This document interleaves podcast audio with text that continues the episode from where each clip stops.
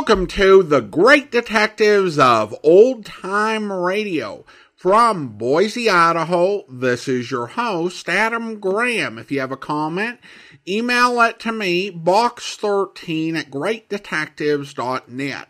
Follow us on Twitter at Radio Detectives and check us out on Instagram, instagram.com slash great detectives. Today's program is brought to you in part by the financial support of our listeners.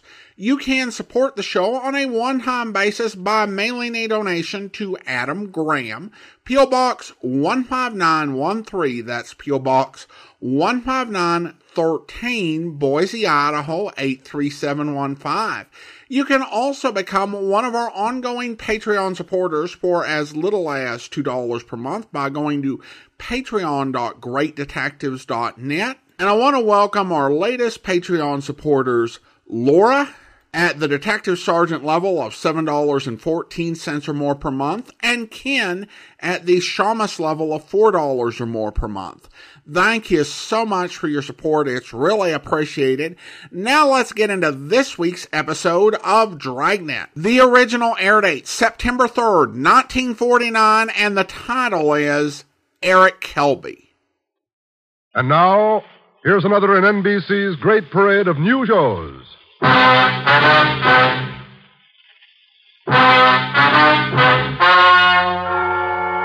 Gentlemen, the story you are about to hear is true. Only the names have been changed to protect the innocent. NBC brings you Dragnet.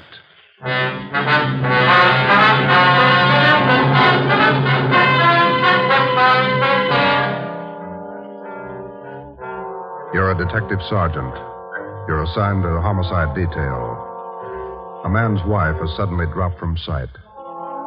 On the surface, it appears only as a routine missing persons case. You start to investigate. Suspicion grows. There is evidence of possible foul play. Your job find the woman or find her murderer. Dragnet, the documented drama of an actual crime, investigated and solved by the men who unrelentingly stand watch on the security of your home, your family, and your life.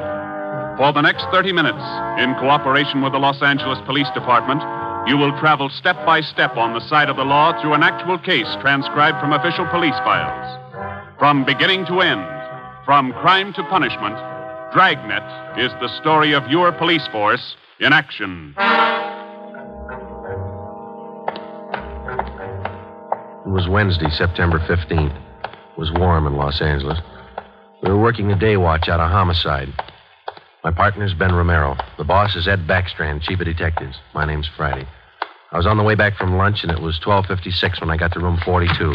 Homicide. Hi, Joe. Waiting for you. Hiya, Ben. Al. Hi. I hear you got something for us. Uh, here's a report right here. Gardener by the name of Eric Kelby called in day before yesterday. Said his wife disappeared from their home out in the valley Sunday night. Says he thinks she left him. That happens every day, Bargetti. Not this way, it doesn't. Uh, Walsh and I went out yesterday to interview the guy. Story doesn't add. Why not? Uh, none of her clothes are missing. None of her luggage. She even left her pocketbook behind, full of money. Found out from the neighbors a missing woman is a 17 year old boy by a former marriage. So what? An only child. Mother dotes on the kid. Shouldn't even say goodbye to him. How did this Eric Kelby impress you? Pretty grouchy with Walsh and me. No cooperation. Wants to find his wife, doesn't he? I don't know if he does or not. It's no help, I'll tell you that. Can I see that report a minute now? Here you are. Agnes Trumbull Kelby, age 39.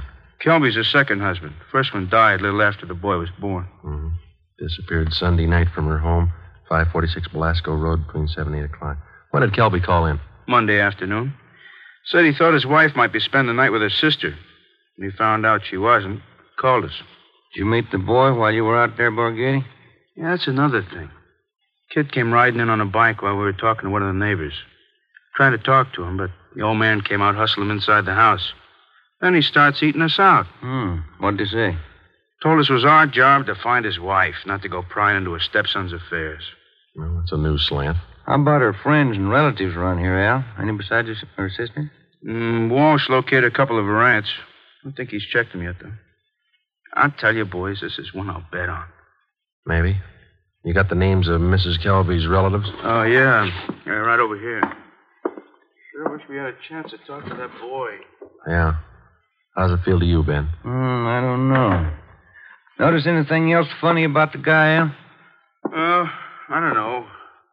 Now, here's those names, Joe. Thanks. Kelby was upset, all right. For some reason, he didn't strike me as reacting the way a normal guy reacts when his wife disappears. All right, Al. How would you react? Mm, Bargetti's worrying again. Oh, now listen, boys. It's no fooling matter. This is one I'll bet on. It's a homicide. All right. How about a copy of this report?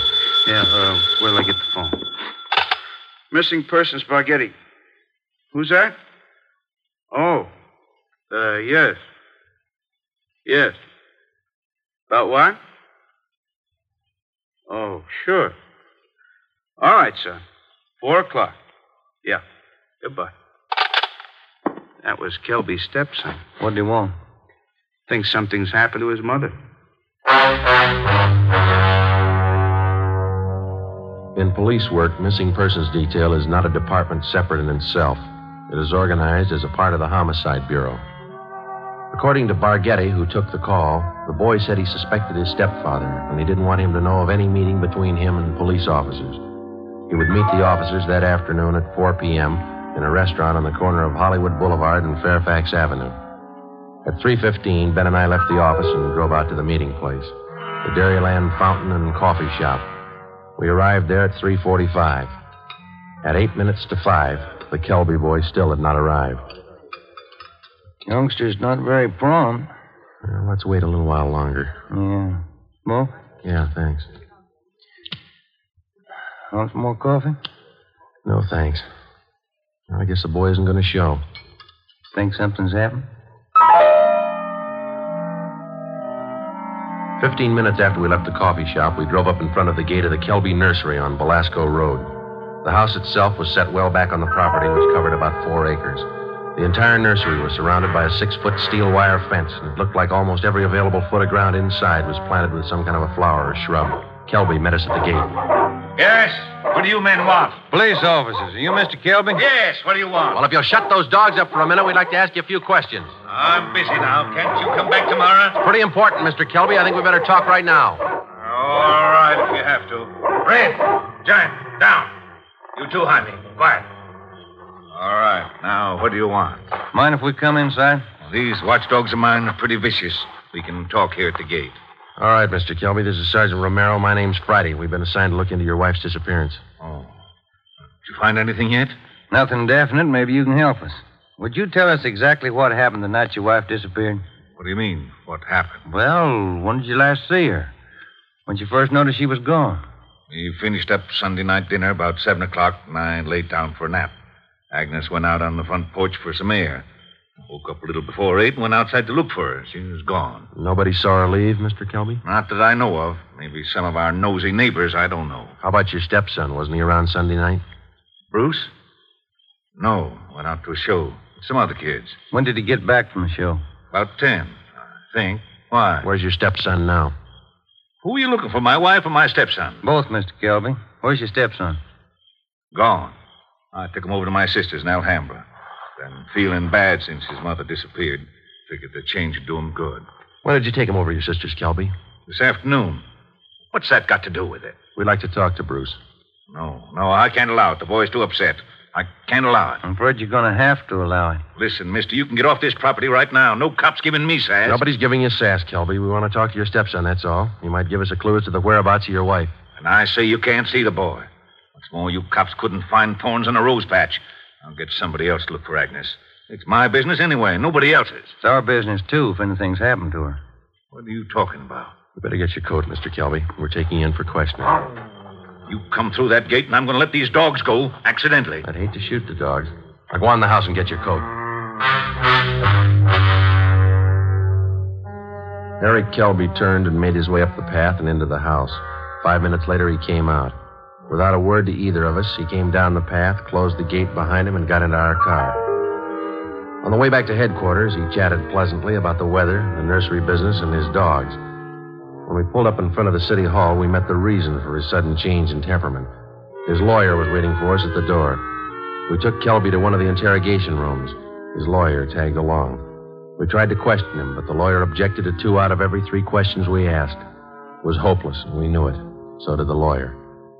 We released Kelby, but we did get the name and address of his sister where the stepson Bruce was staying. After they left, Ben and I got back in the car and drove out to Alhambra to check on the boy. Forget he had this and pegged right, Joe. It's a real sleeper. Yeah. I'd like to know how the stepson missed that date with us this afternoon. Well, if the kid called us from the house, his stepfather could have overheard him. It's possible. Sister's house ought to be along this block, shouldn't it? Yeah, let's see. 1408, 1406. Right is, Joe. A gray cottage, 1402. Right. Well, it's a nice looking little place, isn't it? Well kept. Yeah, it's a nice neighborhood. Wonder how the lot prices run out here.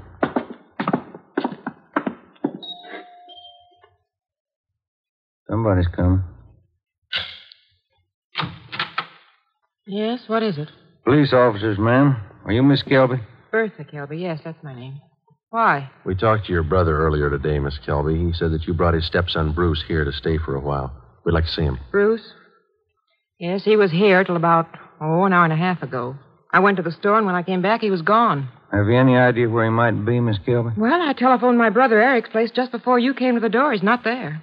I don't know where he might be. I'm worried about him. He seems so upset. This business about his mother's disappearance, you know. Would you mind if we came in and looked around, Miss Kelby? Well, no, not at all. We went in and looked the house over from one end to the other. There wasn't a trace of the boy. We drove back to Kelby's nursery and satisfied ourselves the boy wasn't there. Then we came back to Alhambra and we kept an eye on Miss Bertha Kelby's home until midnight. No one came or went. At five minutes past midnight, the lights went off in the living room, and a few minutes later, in the back of the house. The next morning, when Ben and I checked in for work as usual at 8 o'clock, we met with Captain of Homicide, Frank Kearney. What makes you two so positive there has been any foul play in this Kelby thing? Well, that's just it, Cap. We're not positive. It's a whole setup. It smells bad. For instance, That lawyer. If a man's innocent, he doesn't need a lawyer to sit with him in the interrogation room and tell him not to answer questions. Number two, that kid's telephone call. maybe he doesn't get along with his stepfather. It happens, you know. Maybe he's trying to get back at him for something or other. Maybe. Then why is Kelby hiding him out? You're sure he's hiding him out? No other way to take it, Cap. The Kelby woman walked away from her home Sunday night. Nobody saw her. She took nothing with her no clothes, no luggage, no money. You checked with the family doctor. Yesterday. He told us Mrs. Kelby was in perfect health. We double checked the Wanderer's file and the Repeater's file and missing persons. Couldn't find her name in either one. How about her relatives in town? Haven't had a chance to talk to them yet, Cap. We'll check them this morning. Well, one thing's certain. The woman couldn't have gone very far. We checked the sheriff's office, the jails, the hospitals. Sent out a teletype and an APB. Every cop in the city has her description. She's been gone almost four days, but nobody's seen her. How does that add up to you? It doesn't. You better move on it.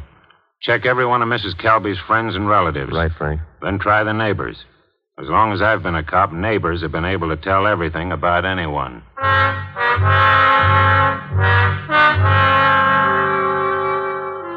All that day, Ben and I made the rounds. First stop was the Western National Bank, where Mrs. Kelby maintained her account. Her savings statement showed a total balance of $31,564.17. Her separate checking account had a balance of $842.71. At the Farmers Mutual, we found the record of an insurance policy issued to Agnes Trumbull Kelby. It was a 20 pay life policy covering the insured in the amount of $30,000. The beneficiary was listed as the insured son, Bruce Trumbull Kelby, if living upon the receipt of such due proof. If not, the insured's husband, Eric J. Kelby. By the time we finished checking her financial status, the odds were piling up fast. From only casual reports, we knew that Eric Kelby was a frugal man. If he was greedy as well, if he wanted or needed money badly enough to kill, then he had all the motives necessary to murder his wife. Maybe his stepson, too. Ben and I started to make the rounds of Mrs. Kelby's friends and relatives. Our first stop was at the apartment of Agnes Kelby's sister, a talkative maiden lady in her early 60s. Agnes just isn't that kind. Oh, I'm worried sick about this. I really am. And Bruce, the poor lad, he must be heartsick. And Eric, what does Eric say about all this? He says he thinks his wife left him. Left him? Why, that's ridiculous. How strange. Can you think of any good reason why your sister would leave Mr. Kelby? I? Why, no. They had tiffs, of course, small ones. But of course there was that argument about Bruce. The two of them always seem to be arguing about Bruce. How do you mean, ma'am? Oh, well, raising the boy and all, you know. The Last time I talked to them, they were tipping about whether or not Bruce should be paid for working in the nursery for Eric. And the strangest thing, Eric seemed to be so upset about it all. Imagine. All on account of paying the boy a few dollars for good, honest work in that silly nursery. Well, you know, I'm the outspoken kind, and I just told Eric. Eric, I said, don't be an old meanie. Pay the boy. That was the extent of the information which Mrs. Kelby's sister had to offer. Next, we called on an aunt, Mrs. James D. Trumbull, 83 years old. She could hardly understand our questions, let alone answer them. She hadn't seen her niece, Agnes, in a year. After that, we paid a visit to one of Mrs. Kelby's friends, a Mrs. Lillian Humboldt. Well, I'm sorry, Sergeant, but I can't think of any good reason why she would leave him. Unless that silly business about Bruce got out of hand. You know, maybe Eric is just a jealous of the boy. Next, we called on Daisy McLeod, who worked as a day maid for Mrs. Kelby. Officer, what Mr. and Mrs. Kelby thought, what they said, what they did, it's none of my business. I come in the morning, I do my work, I do it well. I'm not the nosy type, and I don't pry. I take half an hour for lunch, and when I'm through, I take my pay, and I don't expect tips, and I take the bus home. I'm not the peeking through the keyhole kind, sneaking around corners listening. But what I couldn't tell you about that man. Exactly what do you mean, Miss McLeod? Oh, he's a hard man, you know. They're always arguing about the boy. Bruce this, Bruce that. He's a nice boy, I think. He's never done anything to me.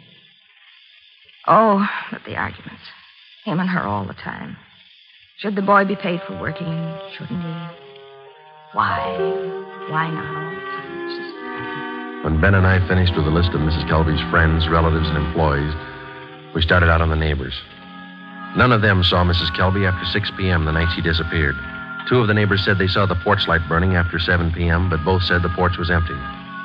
Mrs. Kelby was not sitting in her chair at the usual time after dinner. According to them, that was one of her habits. It was 10 minutes to 6 by the time Ben and I got back to the office. The light was still burning in Captain Kearney's office. Full day, Joe. Not a mileage. Yeah. I wonder what the captain's hanging around for. Let's find out.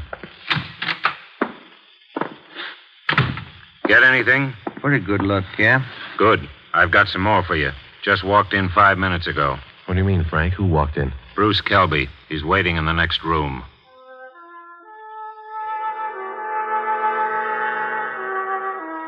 We went in the next room and met Bruce Kelby. He was small for a 17 year old, dark haired, and a little on the sickly side. He told us that he couldn't keep the date he made with us on the phone because his stepfather apparently did overhear the conversation and drove him directly to his sister's home in Alhambra. We asked him why he was so sure that his stepfather was responsible for his mother's sudden disappearance. For one thing, all three of us usually go to the early show on Sunday night Eric, Mom, and me. But last Sunday, Eric said he wasn't feeling good and he wanted Mom to stay home and take care of him. Then he told me to go on ahead to the show, so I did. What time did you get home, son? About 9.30, quarter to 10. And what was your stepfather doing when you got home? Sitting in the living room reading the paper. Did you notice anything unusual about the way he acted? He was nervous and jumpy, more than usual, I think. Anything else? Yes, sir. When I came in through the front yard, I noticed the dogs had mud all over their paws. They'd been out somewhere in the nursery plots. And they won't go out in the plots unless Eric's with them. He doesn't want them to trample the seedlings. What would your stepfather be doing out in the nursery at night? Does he usually do some work at night? No, sir. None of the plots are even lighted. Only the greenhouses. And the paths in the greenhouses are usually graveled, aren't they? No mud around. It's my job to see that the greenhouse paths are kept graveled. I know they're not muddy. I, I fixed them the day before, Saturday. What do you think it means, son? I, I, I don't know. I, I, I don't want to think about it. I, I just know he's done something. He's done something to her. Did your stepfather give you any reason for keeping you away from the police officers the other day? No, sir. He said people were getting nosy, and he said it might be better for me over at Aunt Bertha's. She's his sister. Do you think your Aunt Bertha might know where your mother is? No, we hardly ever see her. We don't know her well at all. We've heard your mother and your stepfather argued about whether you should be paid for your work in the nursery. When I started to work for him, he promised he'd pay me. I was saving up to buy a 31 Model A. And then after a couple of months, when he didn't pay me, I asked him. He told me I ought to be glad to work for him for nothing. And your mother argued with him over that. Sure, it was her money that bought the nursery anyway. How'd you get away from your aunt's place last night? Well, Bertha had some shopping to do, and she left me alone. She locked the door to my room. Even the screen over the window in my room was nailed down, but I kicked it out and got away. I uh, stayed at a friend's house last night. Thought about where you're going to stay tonight? I don't know. But I'm not going home. And I'm not going back to Bertha's place either. I'll get a room. How'd you like to stay at my house a few days? Sure nice of you, sir. Maybe I'd better not. Mom might not like it. Oh, I'll take care of that. Now let's hop out and get some dinner. Sure darn nice of you, sir. All right, son. Come with me.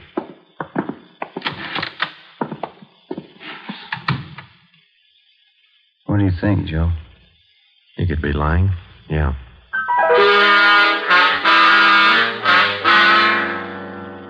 Now what, Cap? Shall we bring Kelby in again? No, not yet. He's found out by now from his sister that the boy's gone. He probably figures the police station is the first place he'd come. Wouldn't do much good pulling him in now, Ben. We couldn't even question him. Ten to one his lawyer'd be waiting for us when we got back. That's the problem. How do we get to this Kelby without his lawyer finding out? Well, what about the early morning, Cap? Say tomorrow, about 5 or 6 a.m. Think you'd be looking for us then? Yeah, that might do it. We can just get by that pack of hounds he owns without waking the whole neighborhood. Might work. If we could just question him alone, I got an idea it wouldn't take much to make him cop out. All right, give it a try. Get out there in the early morning and bring him in for questioning as quietly as possible. I'll be in at 6 a.m. If you want me before then, call me at home. All right, Frank. Kelby's got a smart lawyer. It's going to be plenty hard to convict him without a body and corroborating evidence. He's got four acres out there, Cap. You can hide a lot of bodies in four acres. Well, that's what I mean. This case isn't ending, it's just beginning. The next morning, Ben and I met at the office about a few minutes past 4 a.m. We had a cup of coffee and a donut at an all night restaurant, and then we started for the Kelby place out on Belasco Road. We took four pounds of fresh horse meat with us to keep the dogs quiet if they raised a fuss. It was 28 minutes past four when Ben pulled the car to a stop a few hundred feet from the gate to the Kelby nursery.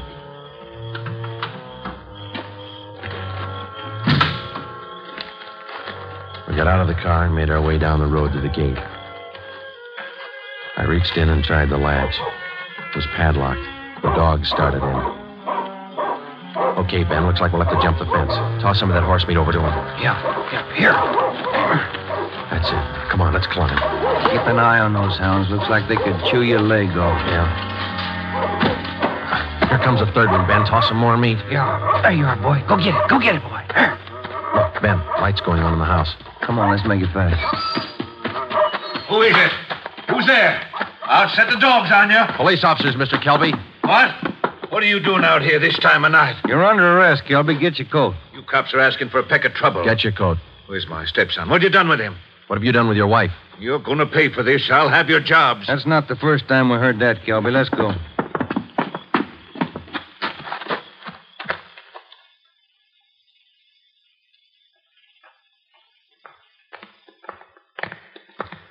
Lights burning in the captain's office. Yeah.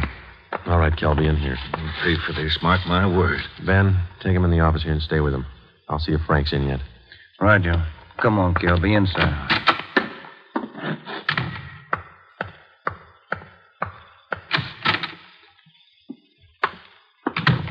Friday? Did you bring in Kelby? He's down in the interrogation room. Ben's with him. Somebody saw you. Don't think so. They must have. Kelby's lawyer's sitting in the next room.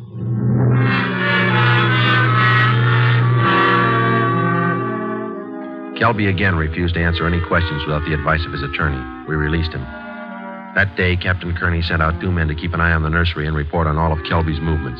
Shortly after 7 o'clock that night, just after nightfall, we tried once again to bring in Kelby for questioning without his lawyer's knowledge. It didn't work. A little after we booked him, his lawyer obtained a writ of habeas corpus. We had to release him again. The two men assigned to stake out the Kelby place reported definitely that somebody was tipping the lawyer whenever unknown visitors showed up at the nursery and drove off with Kelby. There was nothing we could do about it. The next morning, Kearney came up with a lead. I had a long talk with the boy last night. Accidentally, I think he's given us a pretty good lead. Yeah? There's only one way we'll ever get a conviction. That's by finding the body and evidence to tie Kelby in. Yeah, that'll do it. Where do we start looking? In a new rose bed next to one of the greenhouses in Kelby's nursery. Hmm? The kid came up with it last night. How come? First, Kelby's crazy about saving a dollar and making one. Yeah. In the nursery trade, especially where you have a limited area to work in, like Kelby, you cultivate every foot of ground. Every bit of soil you've got is planted with something. Mm-hmm. Kelby's not the type to waste anything. Especially, he's not the kind that would let ground lie fallow when he could plant something that might bring in a few dollars next season. Bruce tells me his stepfather has every inch of those four acres planted. Every inch. Except a six by nine foot plot of ground in that rose garden. Oh, that sounds like a long shot to me, Frank. The boy said he prepared that piece of ground for planting late Saturday afternoon. His stepfather wanted it ready for Sunday morning. The plot of ground's still vacant. Might have planted it yesterday, Cap. When's the last time you checked? Hmm, before I came to work this morning, I called the men on stakeout next to the nursery. They told me the plot's still empty. It's worth a chance, Frank. When do we look it over? Tonight. I don't want Kelby or his lawyer to know a thing until we find that body. Well, how are we going to work it? We'll order up a crew from the crime lab. They can take probings through that plot and all around it. They can tell us without any guesswork how deep that ground's been worked over lately. When do you want to start? Be here in the office at 8.30 tonight. If my hunches are any good, we'll find a body.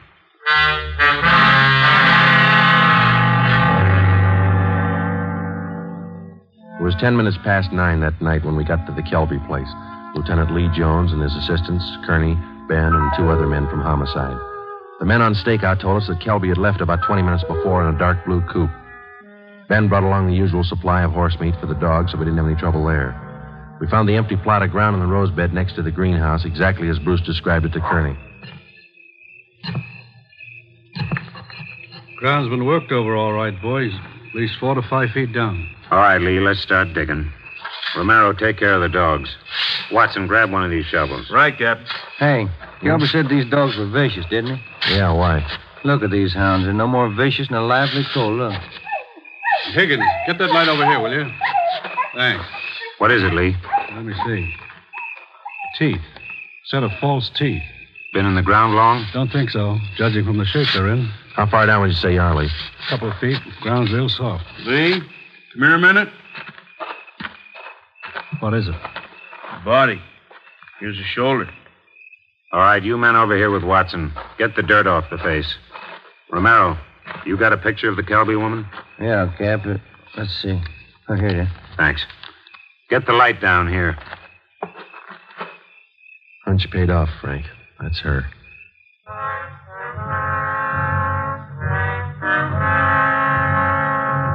Ben and I went back to the car and notified communications to broadcast a want for murder on Eric Kelby.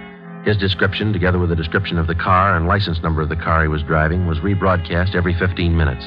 Then we went back to check the house. We found the front door unlocked. We went inside and looked around. In one bedroom, we found clothes scattered over the bed and the floor. There was only one old suit remaining in the closet. On the table next to the bed, we found an airline's timetable. We got to the phone and notified communications to alert all police details at railroad stations, bus terminals, and airlines, and then to send out an APB on the teletype. After that, we checked with the airlines. One of them told us that a man answering Kelby's description had booked passage for Mexico City. The plane was scheduled to take off at 10:40 that night from Burbank Airport. Ben's watch said 4 minutes past 10. We called the detail at the airport and alerted them. Then we drove over to check in person. It was 10:35 p.m. when Ben and I took up our positions just inside Gate 3, where passengers were boarding Flight 72 for Mexico City. He's cutting it close, Joe. Got about four minutes more to make that plane. We waited. The crowd got thicker as departure time came closer. At 10:39, Eric Kelby came through the main entrance, across the terminal, through Gate 3 into a pair of handcuffs. Ah, I don't understand. What does this mean? We found your wife's body, Kelby. What? I don't know what you're talking about. In the rose patch next to the greenhouse. Your lawyer can't help this time. Mexico City. Would have been a nice trip. Expensive. I'll plead insanity. I didn't know what I was doing. Be a nice vacation next year, Joe, Mexico City. I'm going to talk to my wife about it. I didn't mean it. She slapped me. We were arguing about the boy. I didn't mean it. I don't know if you did or not, Kelby, but you killed her. Come on. You missed your plane.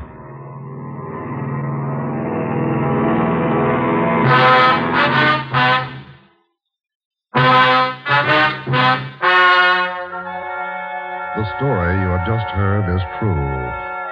Only the names were changed to protect the innocent. Eric Kelby was tried and convicted of murder in the first degree. He is now awaiting execution in the lethal gas chamber at the state penitentiary.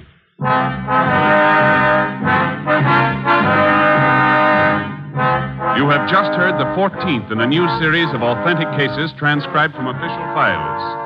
Technical advice for Dragnet comes from the office of W.A. Worton, Acting Chief of Police, Los Angeles Police Department. Tonight's program is dedicated to William J. Weston, Jr. of the Washington, D.C. Police Department, who on the evening of March 4th, 1945, gave his life so that yours might be more secure.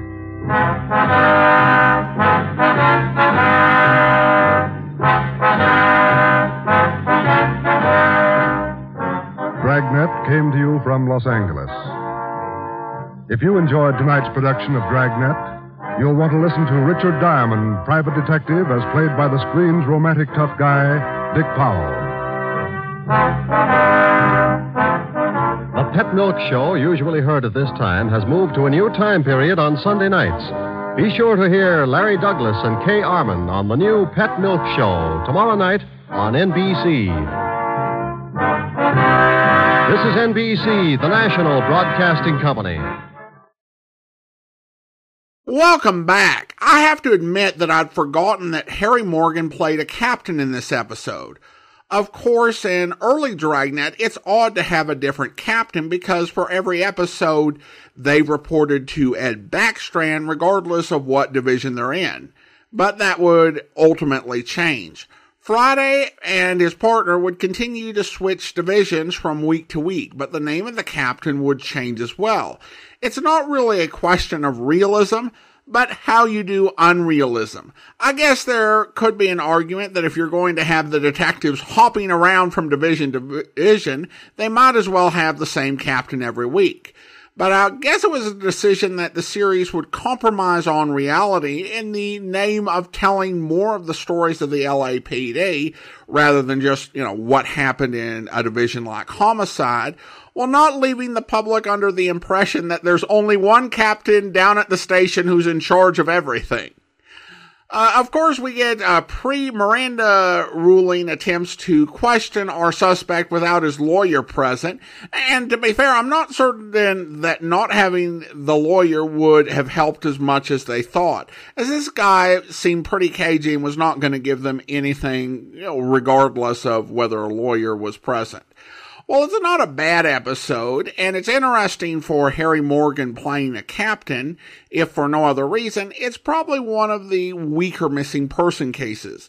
Uh, we had a criminal who was acting obviously guilty and whose attempts to conceal the crime were clumsy at best. Hiding a body in the nursery with his occupation was kind of obvious and I'm not planting it there. I mean, he did everything but put a big X over it. And while that might have been what happened in the real life case, it doesn't necessarily make for compelling radio.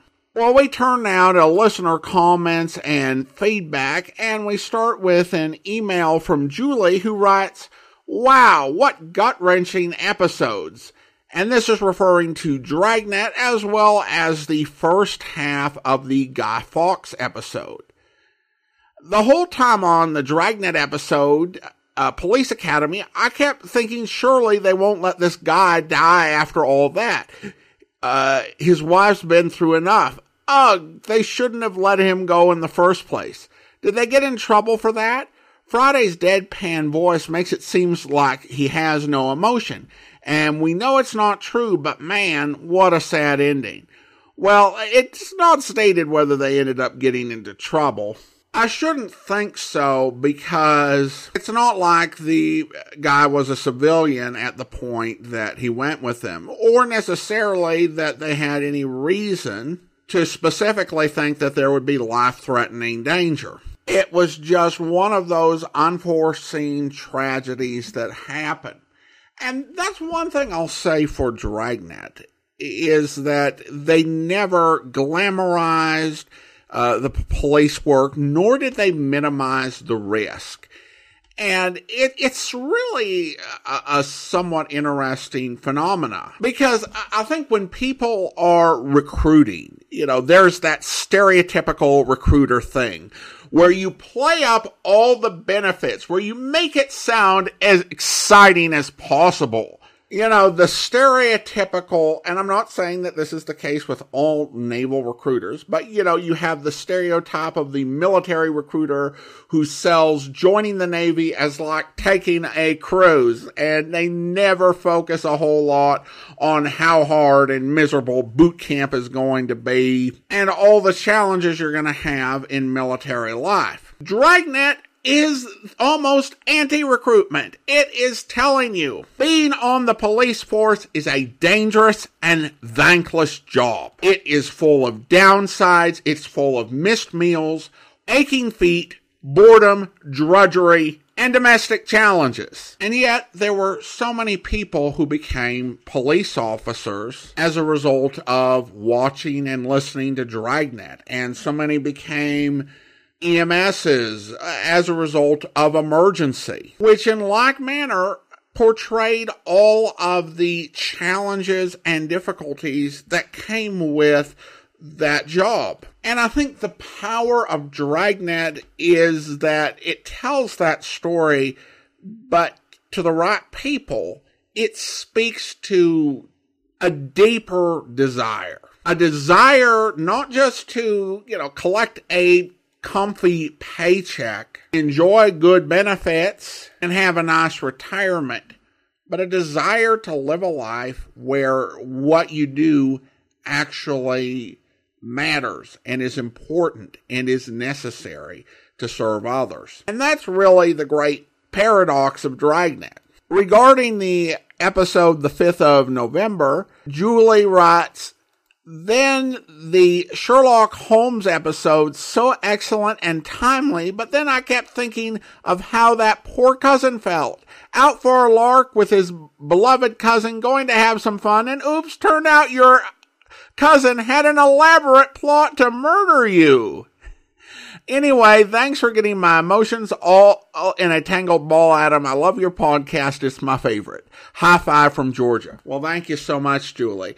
Uh, and I, I think that the way that Sherlock Holmes was written for the radio, uh, particularly during that era, was kind of in a cozy mystery way. And, you know, in that way, you they don't want you to think too seriously or too deeply about what's happening and what it would really mean if that was going on uh, to someone in real life. I mean, some mysteries, if you experience them when you're in the right frame of mind and right mood, it's just a fun experience of watching how it gets resolved and how the mystery unfolds. But if you experience it at a time when you think about it too seriously, then it all feels a bit more dark and sad. And I can definitely see where you're coming from with that because, yeah, poor guy Falconberry, just having a good time. It's never fun to find out that a member of your family wants to murder you.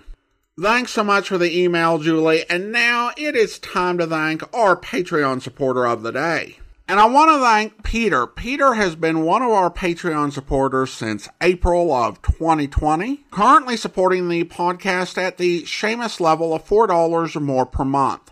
Thank you so much for your support, Peter.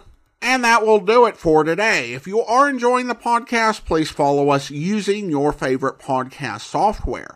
Be sure to rate and review the podcast wherever you download it from.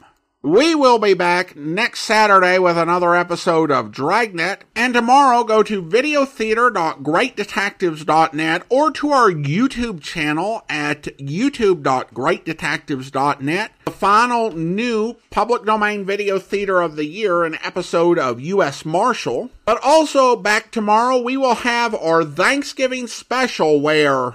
Wish I could help you, Miss Brooks. It's all right, Mr. Murphy. Come on, Sonny. The settlement house here is pretty badly undermanned. A cleaning woman will be back tomorrow. She might know something about the boy here. But in this neighborhood... Well, thanks again. Come on, Sonny. Car's parked over this way. Brooksy! Well, it's about time Come on, got... get out of the street, you and the kid. What? Never mind any place. Here, duck in the alley. In this neighborhood, Angel, I don't want to. Who's that? I don't know. Packing crates you can't see. He's gone now. George, what's happened? What's going on? Simple, Brooksy. Nice, simple case. My guess is the kid here was an eyewitness to murder. It'll be a simple case if he isn't murdered. I hope you'll be with us then. In the meantime, do send your comments to box13 at greatdetectives.net. Follow us on Twitter at Radio Detectives and check us out on Instagram. Instagram.com slash Great Detectives from Boise, Idaho. This is your host, Adam Graham, signing off.